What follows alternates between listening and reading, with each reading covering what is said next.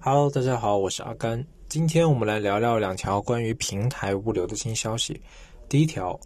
卫视发布公告称呢，自三月二十七号早上两点起，为了应对近期新冠疫情在全球扩散所造成的意大利路线的影响呢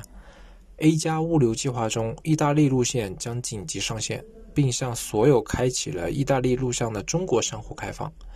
中国大陆至意大利录像订单将被自动纳入到 Wish 的 A 加物流计划中。第二条